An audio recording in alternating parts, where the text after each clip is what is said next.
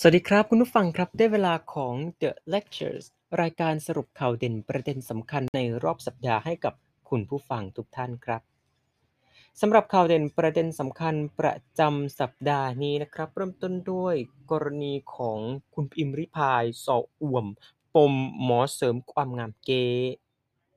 หลังจากที่คุณพิมริพายเน็ตไอดอลชื่อดังได้เข้าแจ้งความกับตำรวจกรณีที่ถูก สาวรายหนึ่งได้ทำการแอบอ้างชื่อแพทย์ตัวจริง พร้อมแนบหลักฐานจากแพทยสภา และเลขบัตรประจำตัวประชาชนของแพทย์ที่ถูกอ้างนำมาสมัครงานเป็นแพทย์เสริมความงามที่คลินิกของพิมพ์ริพายย่านห้วยขวางจนเกิดเป็นกระแส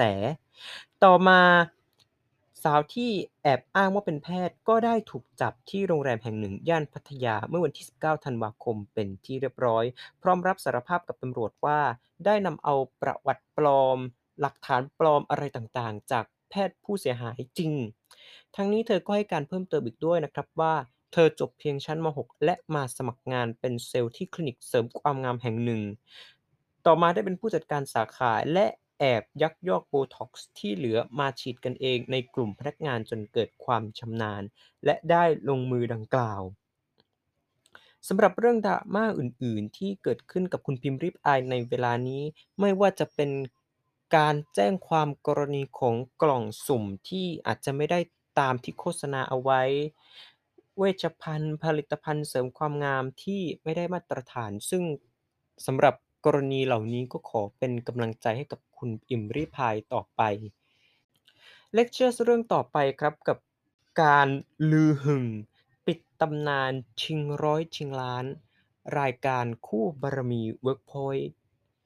จากกรณีที่มีผู้ใช้ TikTok รายหนึ่ง ซึ่งคาดว่าเป็นช่างภาพของรายการชิงร้อยชิงล้าน ได้อัปโหลดคลิปวิดีโอ พร้อมข้อความระบุว่า คิดไปใจหวิวหวิว ชิงร้อยเทปสุดท้าย ปิดตำนานละครสามชาติ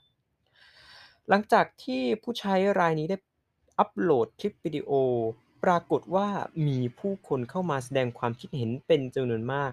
ทำนองว่า ได้เวลาที่จะต้องบันทึกอยู่ในความทรงจำไปเสียแล้วว่าเป็นรายการในตำนานที่เคยดู อย่างไรก็ดีครับทาง Workpoint ได้ออกมาชี้แจงภายหลังว่าเป็นเพียงการปรับเปลี่ยนรูปแบบรายการเท่านั้น ซึ่งก็ต้องมาติดตามกันต่อไปนะครับว่า การปรับเปลี่ยน รูปแบบรายการของชิงร้อยชิงล้านจะเป็นอย่างไร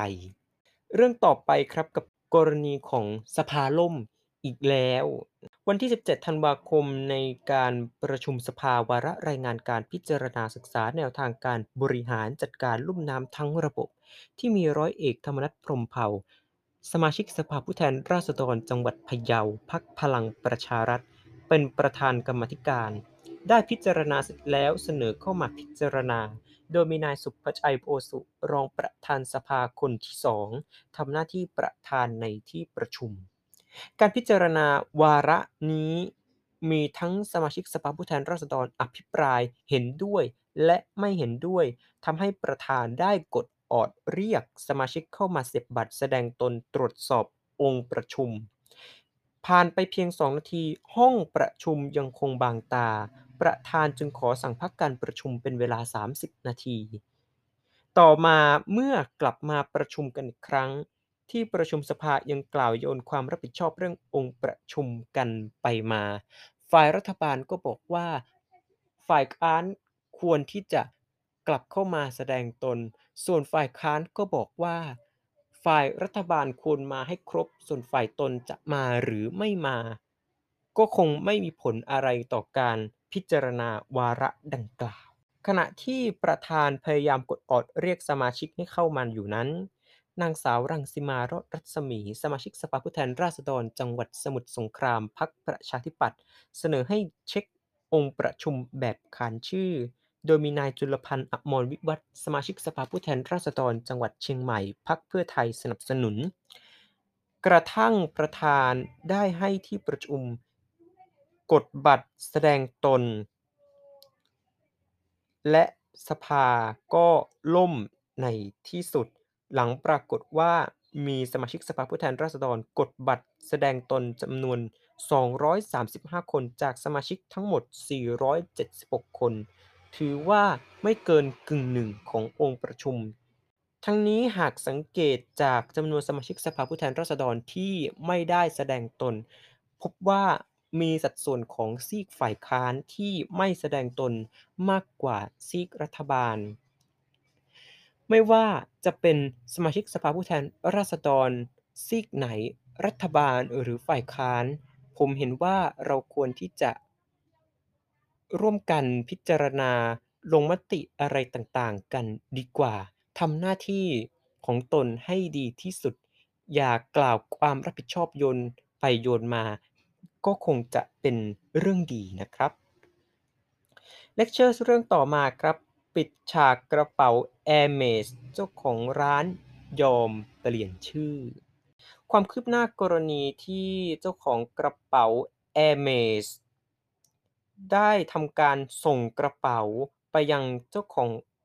ร้านรับซื้อกระเป๋าแบรนด์เนม จนต่อมาได้ถูกเจ้าของร้านเขียนด้วยปากกา ลงบนกระเป๋าของเจ้าของกระเป๋าว่าปลอม และเกิดดราม่าขึ้น เรื่องของการท้า การโอนเงินไปมาอะไรต่างๆเนี่ยนะครับ จนเกิดเป็นกระแสขึ้นต่อสังคม ล่าสุดหลังจากที่ทั้งสองฝ่ายได้ออกรายการโหนกระแสทางช่อง 3 ที่มีคุณหนุ่มกรรชัยกำเนิดพลอยเป็นผู้ดำเนินรายการ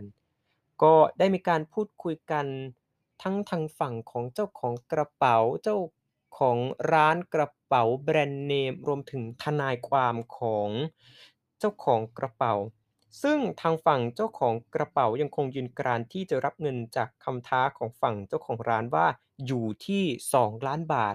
ไม่ใช่ 395,000 บาท ตามที่เจ้าของร้าน กระเป๋าแบรนด์เนมโอนเงินมาให้ก่อนหน้า ตามคำท้าที่เคยท้าเอาไว้ หลังทราบผลตรวจจากสถาบันที่น่าเชื่อถือว่า เป็นของแท้ ส่วนทางฝั่งเจ้าของร้านกระเป๋าแบรนด์เนมก็ยอมรับคำท้าของตนเพียงส่วนเดียวคือการเปลี่ยนชื่อของตน แต่การเลิกเป็น LGBTQ+ คงทำไม่ได้ และการให้เงิน 2 ล้าน แก่เจ้าของกระเป๋า คงต้องไปสิ้นสุดกันที่ชั้นศาล ซึ่งต้องรอดูต่อไปนะครับว่าคดีนี้จะจบลงอย่างไร เลคเชอร์เรื่องต่อมาครับ ฉีดแล้วเกินเป้าแต่โอมิครอนเริ่มพุ่ง ถือเป็นเรื่องที่น่ายินดีนะครับ ในเวลานี้ที่ประเทศไทยสามารถฉีดวัคซีนได้ครบ 100 ล้านโดสสำเร็จ อันสิ้นปี 2564 ตามเป้าหมาย ในวันที่ 19 ธันวาคม เวลา 21นาฬิกา30 นาที จากข้อมูลของสำนักตรวจราชการกระทรวงสาธารณสุข จากเดิมที่หลายคนหลายฝ่ายไม่มีใครคาดคิดมาก่อนว่าภายในสิ้นปีจะสามารถบรรลุเป้าหมายที่ตั้งไว้ได้ อย่างไรก็ดีหลังจากที่เชื้อโอมิครอนได้เริ่มแพร่กระจายในประเทศไทยลามไปหลายจังหวัด ตัวเลขล่าสุดพบว่า ได้พุ่งไปแตะหลักร้อยคนเป็นที่เรียบร้อยแล้ว พร้อมทั้งมีการระงับการเดินทางแบบ Test and Go ออกไป เลคเชอร์เรื่องสุดท้ายครับ ศิระหลุดสอสอเตรียมเลือกตั้งซ่อมบ่ายวันที่ 22 ธันวาคม ตุลาการศาลรัฐธรรมนูญออกนั่งบัลลังก์เพื่ออ่านคำวินิจฉัยในคดีที่ประธานสภาผู้แทนราษฎร ขอให้วินิจฉัยตามรัฐธรรมนูญมาตรา 82 ว่า สมาชิกภาพของสมาชิกสภาผู้แทนราษฎรของนายศิระเจนจาคะ สมาชิกสภาผู้แทนราษฎรกรุงเทพมหานครพรรคพลังประชารัฐ สิ้นสุดลงตามรัฐธรรมนูญมาตรา 101 วงเล็บ 6 ประกอบมาตรา 98 วงเล็บ 10 หรือไม่ ผลปรากฏว่าศาลรัฐธรรมนูญมีมติ 7 ต่อ 2 ให้สมาชิกภาพของนายศิระสิ้นสุดลง เนื่องจาก นายศิระเคยต้องคำพิพากษาอันถึงที่สุดของศาลแขวงปทุมวันในกรณีของการช่อโกง จึงเป็นบุคคลที่มีลักษณะต้องห้ามมิให้ใช้สิทธิ์ สมัครรับเลือกตั้งตามรัฐธรรมนูญมาตรา 98วงเล็บ10 อันเป็นเหตุให้สมาชิกภาพการเป็นสมาชิกสภาผู้แทนราษฎรสิ้นสุดลงนับตั้งแต่วันเลือกตั้ง 24 มีนาคม 2562 ซึ่งเป็นวันเริ่มต้นในการนับสมาชิกภาพความเป็นสมาชิกสภาผู้แทนราษฎร และให้จัดการเลือกตั้งภายใน 45 วัน นับจากวันที่สมาชิกสภาผู้แทนราษฎรแบบแบ่งเขตเลือกตั้งว่างลง ทั้งนี้คดีการพิจารณาเป็นผลจากการที่พลตำรวจเอกเสรีพิสุทธิ์เตมียุเวทสมาชิกสภาผู้แทนราษฎรแบบบัญชีรายชื่อ และหัวหน้าพักเสรีรวมไทย ในฐานะประธานกรรมธิการป้องกันและปราบปรามการทุจริต และประพฤติโดยมิชอบสภาผู้แทนราษฎรและคณะ ยื่นเรื่องถึงประธานสภาผู้แทนราษฎรเพื่อส่งคำร้องให้ศาลรัฐธรรมนูญพิจารณาคุณสมบัติการเป็นสมาชิกสภาผู้แทนราษฎรที่เคยต้องคำพิพากษาจำคุกมาก่อน หลังนายศิระพ้นสมาชิกภาพของการเป็นสมาชิกสภาผู้แทนราษฎรแล้ว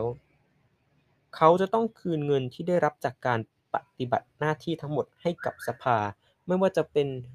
เงินเดือนเบี้ยประชุมอะไรต่างๆ เป็นต้นทั้งหมด และดูเหมือนว่าทางพลตำรวจเอกเสรีพิสุทธิ์จะยังคงเดินหน้าเอาเรื่องนายสิระในประเด็นอื่นๆต่อไปสำหรับ episode นี้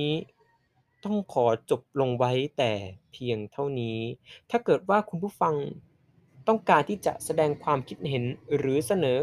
คำติชมอะไรใด ๆ มาทางรายการ สามารถแสดงความคิดเห็น หรือส่งคำติชมมาได้นะครับที่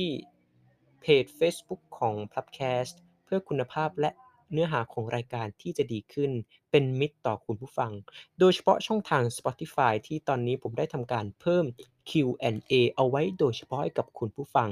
เอาไว้แสดงความคิดเห็นหรือติชมรายการได้โดยตรงครับ สวัสดีครับ